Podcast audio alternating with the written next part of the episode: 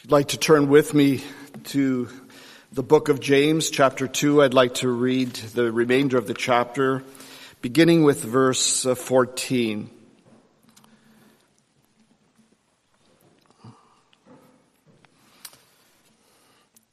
So, James chapter 2, verse 14. James writes, and he says, What doth it profit, my brethren, though a man say he have faith and have not works? Can faith save him? If a brother or sister be naked and destitute of daily food, and one of you say unto them, Depart in peace, be ye warmed and filled, and notwithstanding ye give them not those things which are needful to the body, what doth it profit? Even so faith, if it hath not works, is dead, being alone. Yea, man may say, Thou hast faith, and I have works. Show me thy faith without thy works, and I will show thee my faith by my works. Thou believest that there is one God. Thou doest well. The devils also believe and tremble. But wilt thou know, O vain man, that faith without works is dead? Was not Abraham our father justified by works when he had offered Isaac his son upon the altar? Seest thou how faith wrought with his works, and by works was faith made perfect? And the scripture was fulfilled which saith, Abraham believed God, and it was imputed unto him for righteousness, that he was called the friend of God. Ye see then how that by works a man is justified and not by faith only. Likewise also was not Rahab the harlot justified by works when she had received the messengers and had sent them out another way. For as the body without the spirit is dead, so faith without works is dead also. As we have been going through the book of James, there are certainly some very obvious observations that uh, we can make. And as I just read and reread this, it, um, it's really interesting how James, as he does a number of times throughout this letter, he sets forth a, a, a very a hypothetical and yet a very realistic scenario for these believers to, to consider. And he, he frequently uses in our, in our text here the word if. Another translation said suppose. And he does it in a way that we would almost um, can, can actually see that, that even though this is a hypothetical situation, that he is, uh, and yet very realistic, that he may in fact be referring to something that was going on and that these believers actually may have well been able to identify perhaps in themselves or in those around them that what he is talking about in these different scenarios um, was actually something real. And he is addressing real issues as he goes through his letter. And we learned how that he seems to make a point and then reinforce it uh, further on in the book of James. We learned that about wisdom, about prayer, and, and more recently about partiality. And in this text, that very much talks about faith, what we believe, and actions, what we do, he is really tying that also to the part of chapter one when he talked very much about not simply being a hearer of the word, but a doer also. And how important it was for, for those to, um, those two things to come together. And certainly in this chapter, when he talks about faith and works, he is really talking about the importance of them coming together. And we see how he is really drawing time and time again on the teachings of Jesus, especially what he taught on the Sermon of the Mount. And we're reminded of, of that, that, that ties so closely with this chapter, uh, with these verses as well, and what he is teaching. When Jesus said in, in Matthew chapter 7, And everyone that heareth these sayings of mine, and doeth them not, shall be likened unto a foolish man, which built his house upon the sand. And the rain descended, the floods came, the winds blew and beat upon that house, and it fell, and great was the fall of it. And he compared that to those that hear these sayings of mine and do them, and they are like a wise man. And really, if we, and we've, we've mentioned that already, the overarching theme of the book of James is really one of genuine or authentic Christianity.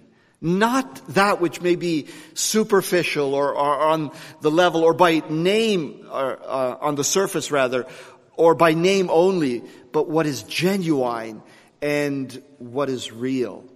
And, and, and in life we, we see um, that that is true in our everyday life. Some two years ago, my brother passed away.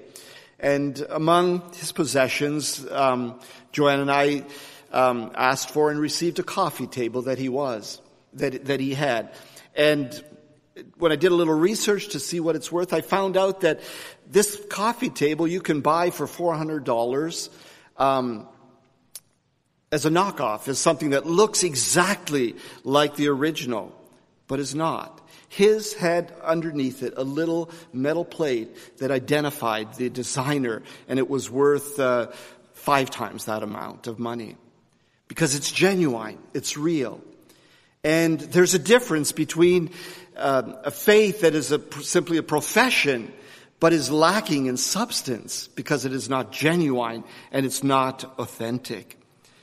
And, and really James throughout this chapter is addressing that very important aspect of what is genuine and what is authentic. What is, as we learned at the end of chapter one, pure religion and undefiled before God the Father.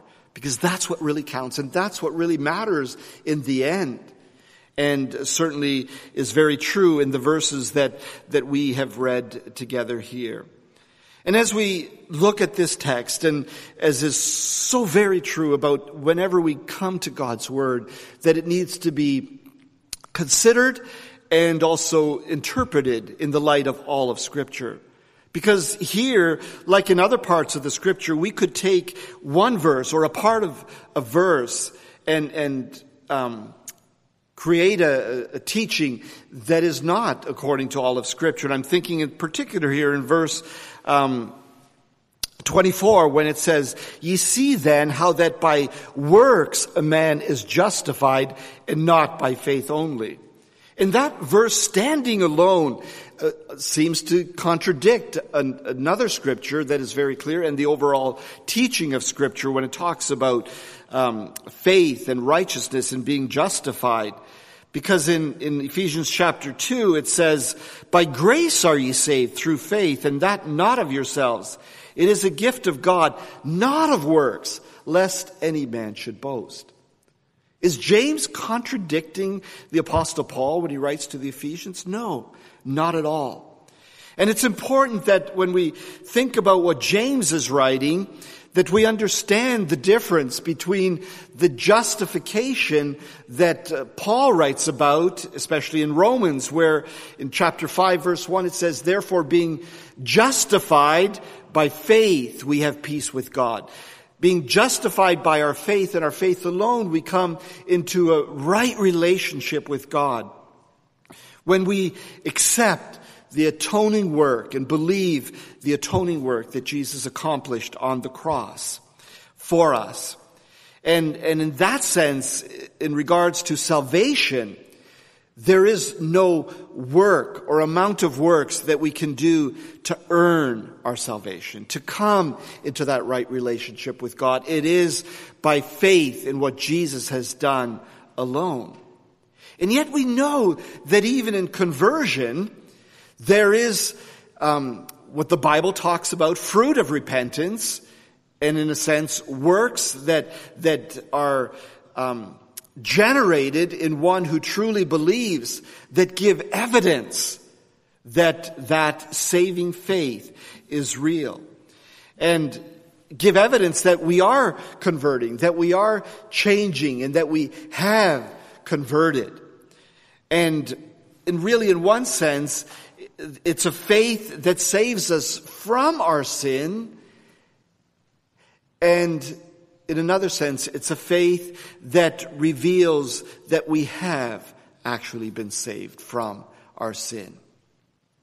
And there is a difference in both of those justifications and being justified and also in that faith. It is so important for us to understand that distinction. But James is really, um, he sets a scenario here. He gives us a situation that he, he lays out and he asks some very important questions. What does it profit? In other words, what does it benefit for someone to say they have faith but don't have the works to back that up? That don't give evidence to the faith that they are professing. And then he gives this example. And it's interesting that, that he does this, um, speaking of fellow believers, brethren. He says if a brother or sister is in this very destitute situation of, of not having sufficient clothing or uh, daily food or, or sustenance, um, uh, whatever it is, if one of you says to them, depart in peace and be warmed and filled, notwithstanding ye give them not those things which are needful to the body, what does it profit? What does it benefit? What good is it? What good is that faith that says, I believe, but then can simply walk by or ignore the need, especially of one that is our brother or our sister in the Lord? And in some of the following verses, then he, he goes on to say, Thou believest that there is one God. And this is clearly a reference to what have been, what have, what would have been mostly Jewish believers for the very fundamental cornerstone of their faith, their belief as Jews was what is found in Deuteronomy chapter 6 verse 4. Hear, O Israel, the Lord our God is one Lord. That was something that they, they needed to and did believe and it was foundational to, to their faith. And he really is referencing that, um, thou believest that there is one God and thou doest well. Yes, that is important. But then he takes it a step further and says, well, even the devils believe. And they even tremble. It's almost as if to say that, that they are uh, really taking this seriously, even though they are unbelieving in what Jesus has done and what God is offering. But really when he says this to these believers and says, you believe this, this very important truth from the scriptures, he is really saying to them that that belief, that bit of theology or doctrine is not enough. And we can really extrapolate that even into our time and say that, well, church membership in itself is, is not enough.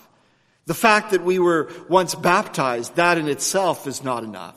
The fact that we come to church and even do that regularly is not enough. Those things in and of themselves, while they are important and while they are good, are not sufficient to prove that our faith is genuine and that it is authentic, that it is real. And talking but not doing is really what we can see throughout scripture hypocrisy. It's being hypocritical. And there are numerous, and, we could probably find many examples in scripture of God, through His Word, calling this out. Jesus in His teaching, calling this out. Saying one thing, doing another, or not doing what we should be doing. Saying we believe, but not having our beliefs or the faith that we profess really being um, backed up. And an obvious one we can find in, in Isaiah, and this is an example from the Old Testament, where Isaiah calls out the believers of his day in the practice of religion that they had, and especially in the area of fasting. When he says to them, um, Wherefore have ye fasted, say they, and thou seest not? Wherefore have we afflicted our soul, and thou takest no knowledge? Behold, in the day of your fast ye find pleasure. And then he goes on to, to say that, um, that uh, yet they seek me daily and delight to know my ways. And as a nation that did righteousness and forsook not the ordinance of their God. They ask of me the ordinances of justice and they take delight in approaching God. All of these forms of religion and physical fasting, but then they neglected the very important things that he later on in this chapter calls them out and he says, and is not this the fast that I have chosen? To loose the bands of wickedness, to undo the heavy burdens, and to let the oppressed go free is it not to deal thy bread to the hungry, and that thou bring the poor that are cast out to thy house, when thou seest the naked, and thou cover him, and that thou hide not thyself from thine own flesh? And, and here, in all of their religiosity, in all of their religion, and, and, and keeping the law, and even the fasting and the ordinances, they were neglecting the very thing that was most important to the heart of God. And as we look through scripture, even as we found in James chapter 1, when he says pure religion and undefiled before God is this, to visit the widows, um, the fatherless and widows in their affliction, to keep oneself unspotted from the world. The heart of God is searching and seeking out for those that are marginalized, those that are being neglected, and his heart goes out to them, and he wants our hearts to go out to them as well. Think about the, the um, parable that Jesus gave about the Good Samaritan. And um, without going into great details, we know that the Levite, the priest, they walked by this man that was laying half dead at the side of the road, um, in great need uh, of, of attention. If anyone should have been there to help them, it should have been them. They were the religious leaders. They were the ones that were to keep the law, and yet they, they walked by. They didn't want to be defiled by this Samaritan. And, um, um, actually the one, and it was, sorry, not the Samaritan, the one that had been overtaken by the thieves, but it was the Samaritan that was there then to help him and to do the very thing that God wanted then, the Levite and the, and the, uh, uh, um, the Levite and the priest to do. And another example of, of one that is in need, and instead of simply walking by and ignoring the need, being there to fulfill that need. Three times in this text, um, in this portion of Scripture, James um, says these words Faith without works is dead. Faith without works is dead in verses 17, 20, and 26. He drives this point home. And obviously, he was making a point to these believers, even as he is trying to make a point to us today. How real, how genuine is our faith? And how does it measure up in the daily course of life, in the actions that we have in our lives? And James here further illustrates the point that he is trying to make about faith without works uh, being dead by drawing on two examples from scripture. And he couldn't have drawn on two more extreme examples. Both of them are mentioned in uh, Hebrews chapter 11 in that what is sometimes referred to as a roll call of the heroes of faith. On one hand, we have Abraham, who is identified here as the friend of God and also in other scriptures as the father of faith. And on the other hand, the extreme opposite, Rahab, a prostitute. But in these two examples, he is illustrating for us the importance that even these that were righteous in the Old Testament were so because they demonstrated the faith that they professed and had through the actions through the works that they did. And we know that Abraham's life, even though at times was spotted with things that demonstrated a lack of faith, yet had demonstrated great faith. When he left at God's calling Mesopotamia and traveled to this promised land. When he um, acted out in faith, uh, um, uh, choosing the, the shorter end of the stick in that uh, argument that was going on between his servants and Lot's servants. And then also when he went out to rescue Lot, uh, in faith, Abraham acted. But his greatest act of faith was when God asked him to um, sacrifice his son Isaac, the promised son, to sacrifice him, that he was willing to do it. And Paul identifies, I believe it's in, in Romans for us, that, that Abraham did that believing having the faith that God could raise him from the dead. That if he really went through with this and offered Isaac um, as God had asked him to do, that God could raise him from the dead. But it was his actions, it was the work that he was doing, and not just what he believed, but his actions that gave evidence that his faith was real. And this is why the scriptures can, can identify, even as it does, says here as well, and in, in the Old Testament and in Paul's writing, that, that uh, Abraham believed God and it was counted. It was reckoned, or here it says, it was imputed unto him for righteousness. The faith that he had, but it was a faith that was demonstrated by by actions and by works that he accomplished. And, and, and Rahab in a similar way.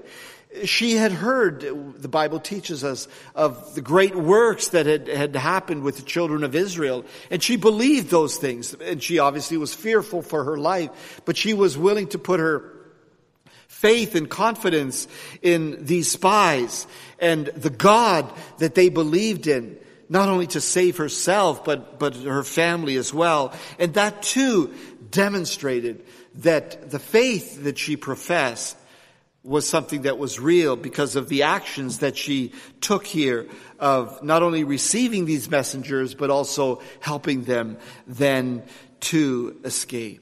And, and all of those are so um, vivid examples from, from the Old Testament.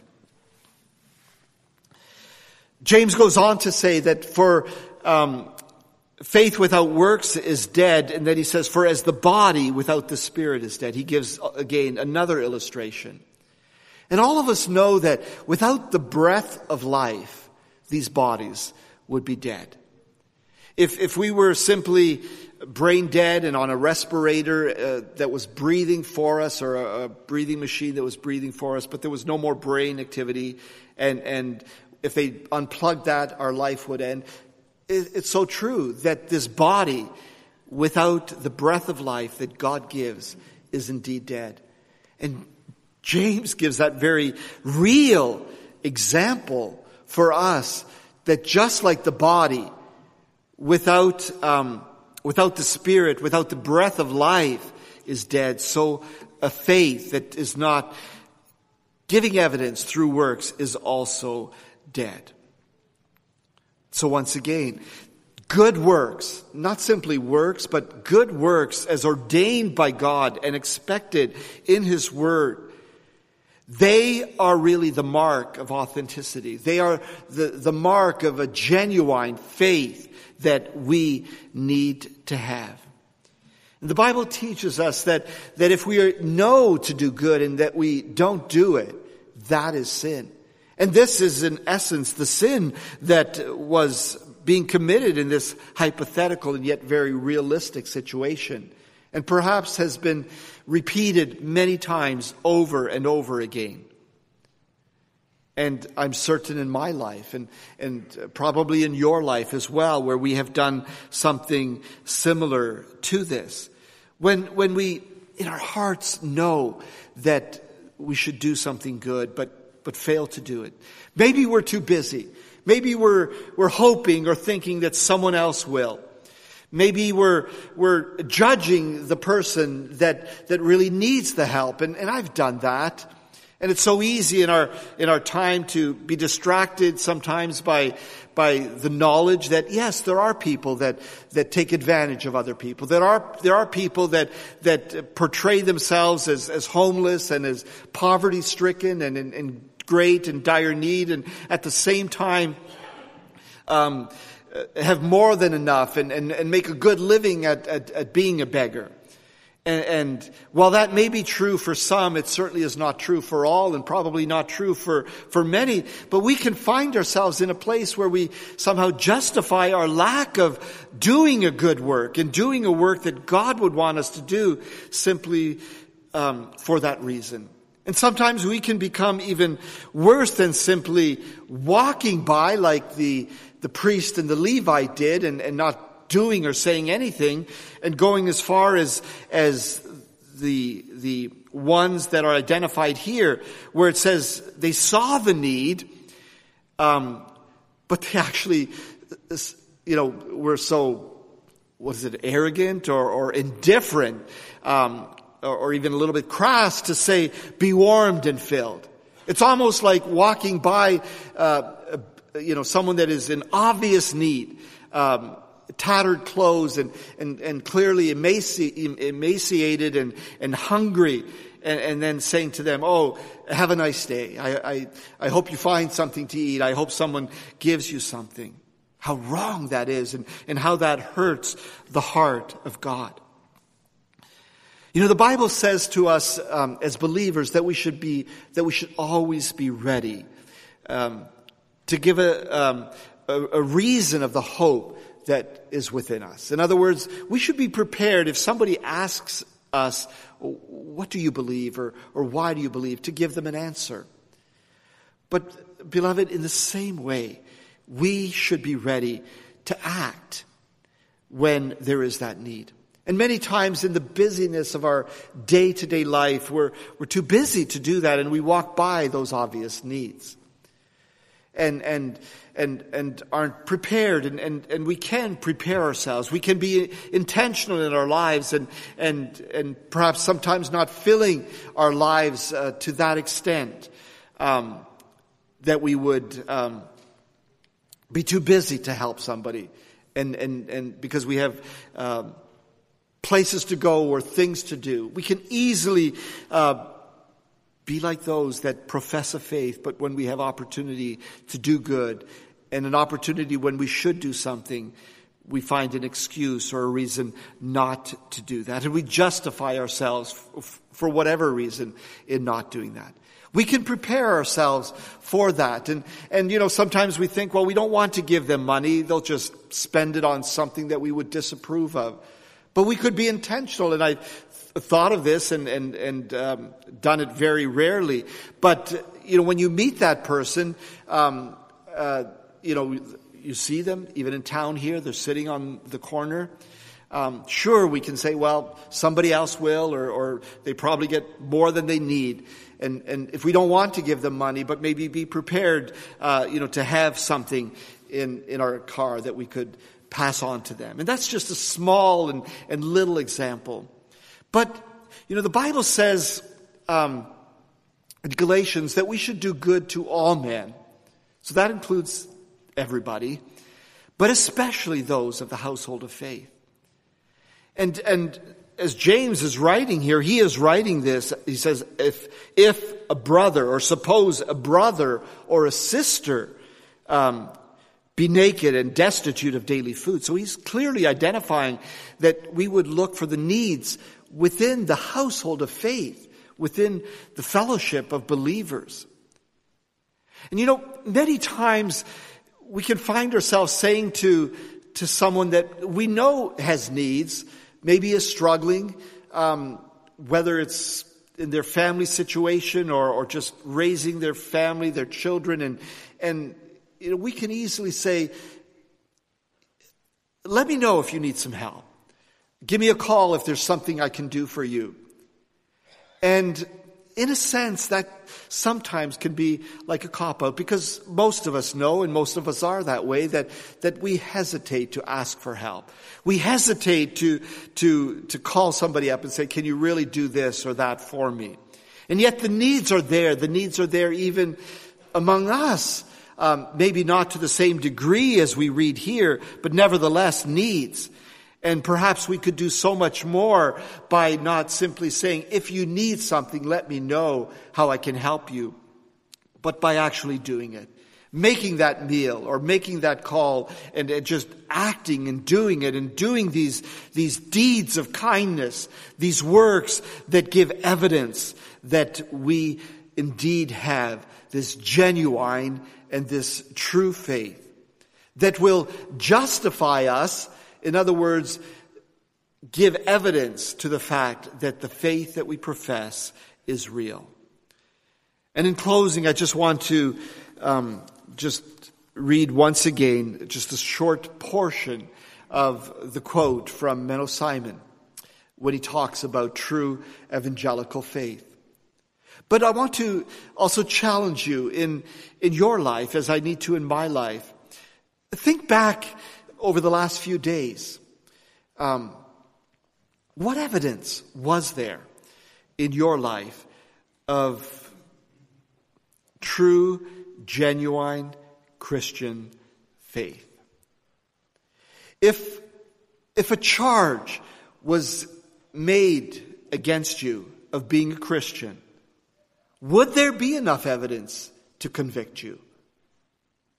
Would there be enough evidence to say, yes, you are guilty of being a Christian?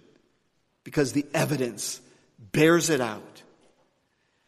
And certainly it needs to bear itself out in those things that are close to the heart of God. And so let's challenge ourselves and, and, and ask really in, in the past days, in the past week, what evidence was there? In the days ahead, ahead, look for those opportunities that will demonstrate that you truly have a genuine and a real faith. Menno Simons said this, true evangelical faith clothes the naked, feeds the hungry, it shelters the destitute. Let me repeat that one more time. True evangelical faith clothes the naked, feeds the hungry, it shelters the destitute.